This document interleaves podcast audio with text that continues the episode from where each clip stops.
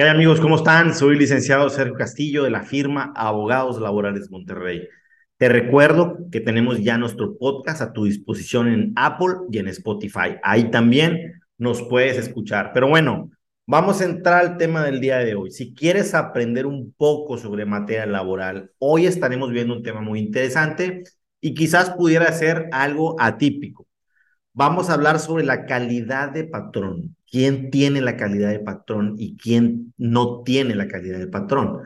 Te voy a poner por ahí varios ejemplos prácticos, varios escenarios posibles que yo he vivido para ver si así te sirve un poquito la experiencia que tengo. Fíjate bien, cuando un trabajador se dice despedido, ya sea de una empresa, de una persona física, él, la persona que comparece el día de la audiencia puede decir, el trabajador nunca ha laborado para mí. ¿Ok? Estamos hablando en este escenario, ¿sí? De dos supuestos. Una negativa de la relación de trabajo que creo que no voy a entrar mucho a detalle en este tema, porque todos sabemos que la negativa de la relación de trabajo, bueno, ¿qué significa y qué simboliza? Significa que el patrón está diciendo, esta persona jamás ha trabajado para mí. ¿Ok? Pero aquí hay un punto bien importante, porque desde hace años, quisiera yo pensar que aproximadamente una década, al menos en lo que recuerdo, pudiera ser más, resulta que los abogados de, las, de, de los trabajadores, los abogados de la parte actora, están ofreciendo una prueba de inspección en documentos, en contratos, en listas de asistencia, en todo tipo de documentación que un patrón debe de tener y de conservar de acuerdo a la ley federal del trabajo. Pero aquí viene un supuesto muy importante. ¿Qué pasa cuando demandan a una persona que no es patrón, que no tiene empleados? Y precisamente esa es lo que se le llama la calidad de patrón. El no tener calidad de patrón significa que tú no tienes registro patronal, que tú no tienes trabajadores que laboren para ti, que tú no tienes a nadie al que le pagas por hacer un trabajo subordinado. Ok, hasta ahí está bastante claro. Muy bien, yo les quiero, yo les quiero contar varios casos que he tenido. A ver, caso número uno, escenario número uno. Demandan a una persona que llega aquí conmigo y que tiene un estanquillo, tiene una, una tienda que vende refrescos, papitas, galletas, ya saben, la típica tienda de abarrotes de la esquina. Ok. Entonces, le, obviamente cuando nos demandan, nosotros negamos la relación de trabajo y ofrecen ellos la inspección. Y aquí viene la parte interesante. Cuando tu abogado, si me estás viendo, abogados jóvenes, abogados recién graduados, estudiantes de derecho, yo sé que los abogados con experiencia ya saben lo que les voy a decir y muy seguramente me van a dar la razón. Si hay cualquier comentario adicional que nos pueda robustecer tanto a los abogados jóvenes como a un servidor, adelante, abogados con experiencia. Yo estoy siempre tratando de aprender, siempre. Yo, yo estoy seguro que siempre puedo aprender. Aprendo hasta de los jóvenes, aprendo hasta de mis clientes, aprendo. ¿Ok? Entonces, bueno, aquí hay un punto bien importante. Cuando el abogado patronal, el abogado de la parte demandada, vamos a decirle así, porque no es patrón, el abogado de la parte demandada, contesta Da contestación a la demanda. Ahí es el momento idóneo y oportuno para manifestar que tu cliente, es decir, la tienda de abarrotes, no tiene trabajadores. ¿sí? En este caso en particular era una cosa real. Es muy común en muchísimas partes de México que ese tipo de negocios sean atendidos por la familia. ¿Ok?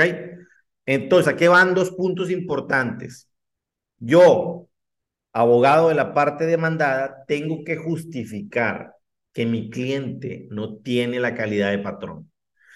¿Cómo lo justifiqué en ese caso en particular? Bueno, pues ofrecí una prueba de inspección ocular para que el actuario adscrito a la Junta de Conciliación en aquel tiempo fuera tal día, tal hora, a la tienda de abarrotes para dar fe que la demandada y su esposo son las únicas personas que atienden este negocio. ¿Ok? Entonces, aquí hay, una, aquí hay un punto muy importante. Ya vimos que hay dos puntos. Negativa de la relación de trabajo y la no calidad de patrón. No nada más tienes que decir que no tienes empleados a tu cargo. Hay una prueba que muchos ofrecemos. Me adiciono porque también en ese juicio en particular la utilicé, que es la prueba de informe, ¿sí? El Seguro Social le pides que informe que tal persona, ¿sí? En este caso, la, demandada que era mi, mi clienta, no tenía registro patronal. Que informe si tal persona tiene registro patronal. Que informe si tal persona ha tenido empleados a su cargo.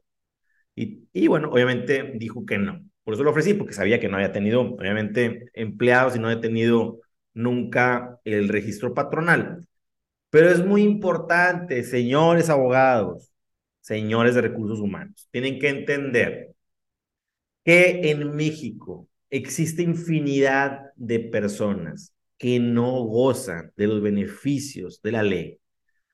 Trabajadores, colaboradores que no tienen seguro social, que su patrón no paga el seguro social, no paga el Infonavit, no pagan impuestos, no porque el demandado no tenga su, su registro patronal, significa que no tiene calidad de patrón. No puedes justificar con eso. Si es una prueba que adminiculada con otras pudiera determinar eso que tú pretendes. Yo adminiculé eh, ese informe del Seguro Social con la inspección ocular que se hizo en la tienda de abarrotes. Otro caso en particular, demandan a otra persona en su domicilio y dicen que ahí eh, fue contratado y etcétera. Muy bien. La defensa fue muy similar, fue una negativa de la relación de trabajo y una de las pruebas, además de ese informe del Seguro Social, yo expuse también, por ahí ofrecí esa prueba de inspección ocular para que se determinara que ahí era una casa habitación, que únicamente vivía ahí mi clienta y su hijo, y que no tenían absolutamente ningún negocio ni ningún empleado. Y con eso, claro que vas a acreditar que tu cliente no tiene la calidad de patrón. El día de hoy precisamente sale a colación este tema porque tuve un caso similar. Nada más que ahora yo vengo por la parte actora. Muy bien. ¿Qué hace la parte demandada? Decir que el, que el, el demandado, obviamente, no tenía la calidad de patrón y ofrece precisamente la prueba de, de, informe al Seguro Social, documental vía de informe, para que el Seguro Social informe que nunca ha tenido precisamente ese registro patronal. Pero fíjate, me quiero, me quiero ir un poquito más allá. A ver, cuando tú estás diciendo que tu cliente nunca ha sido patrón, que tu cliente no tiene eh, registro patronal, estás envolviendo en esa manifestación, estás envolviendo una afirmación, estás afirmando que nunca ha sido patrón. Entonces, si estás afirmando algo, tienes la obligación de probarlo de acuerdo al principio general de derecho. El que afirma está obligado a probar. Perfecto. Entonces, ¿qué tendrías que probar y qué tendrías que manifestar? Ah, bueno, oye, están demandando como patrón a una persona que trabaja en una empresa. Ah, pues no es patrón, es un empleado. Aquí está el recibo de nómina. ¿Qué quiero decirte con esto? Que tienes que como abogado irte un poquito más para allá. A ver, en ninguna parte el contrario mío está diciendo, está argumentando, en ninguna parte argumenta que su cliente tenga cierta actividad económica. Eso es muy importante, fíjense. A ver, si no es patrón, ¿cuál es su actividad económica? ¿Cómo percibe sus ingresos? Nada más estás ofreciendo la prueba eh, documental en vía de informe del Seguro Social. Con eso no acreditas. Hay que irnos un poco más a fondo. Por eso hago este video, para hacerlos pensar. La calidad de patrón la tiene aquella persona que tiene empleados, no necesariamente porque los tiene en el Seguro Social. Ustedes saben que hay muchísima gente que no goza de esos beneficios. De hecho, a veces aquí mismo en el canal, cuando estoy platicando sobre eso, oigan, ustedes, trabajadores, busquen empleos eh, con, con seguro social, con Infonavit, y la gente a veces me critica y me dice que parece que no vivo en México, ¿verdad? Claro que sé cómo se manejan aquí las cosas en México. ¿Por qué? Porque las he visto. ¿Por qué? Porque llevo más de, llevo 30 años litigando en materia laboral y me ha tocado muchísimos casos. Casos como este atípicos, en los que sabemos claramente que la persona sí tiene un negocio, que no tiene a nadie en el seguro social. Entonces, ¿qué es lo que fue lo que hicimos nosotros? ¿Qué pruebas ofrecimos? Bueno, pues ofrecimos unas facturas donde viene precisamente el nombre de las dos personas, tanto del patrón como del trabajador que está demandando. Ofrecimos testimoniales, varias testimoniales, tres testigos para que, para que acrediten que sí había un vínculo laboral.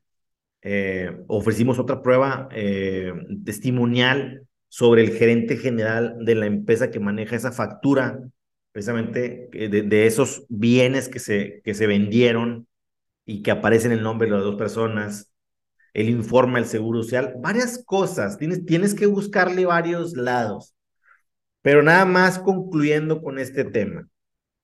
No podemos afirmar que el demandado tiene calidad de patrón cuando nada más nos vamos con la prueba documental vía informe del Seguro Social. No, no estamos cumpliendo con los requisitos de cualquier afirmación que estamos haciendo en un procedimiento laboral, que ahora casi todos son judiciales.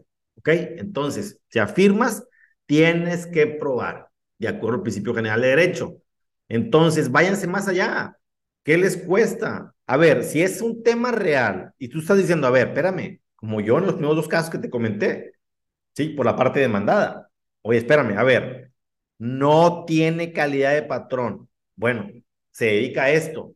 Bueno, es una casa particular. Bueno, es que él trabaja en una empresa, aquí están los recibos de nómina, ¿sí?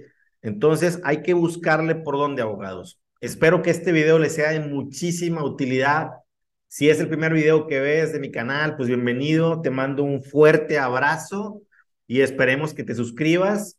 Denle like, compártanlo. Estamos para servirles. Cualquier duda o aclaración, búsquenme directamente por mi WhatsApp.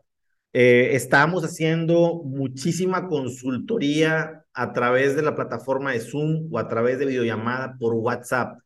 Ya no dejen sus mensajes aquí abajo porque entre mi trabajo y, y, hacer los videos, editarlos, todo eso, no estoy contestando casi ningún mensaje, lo cual me da muchísima pena.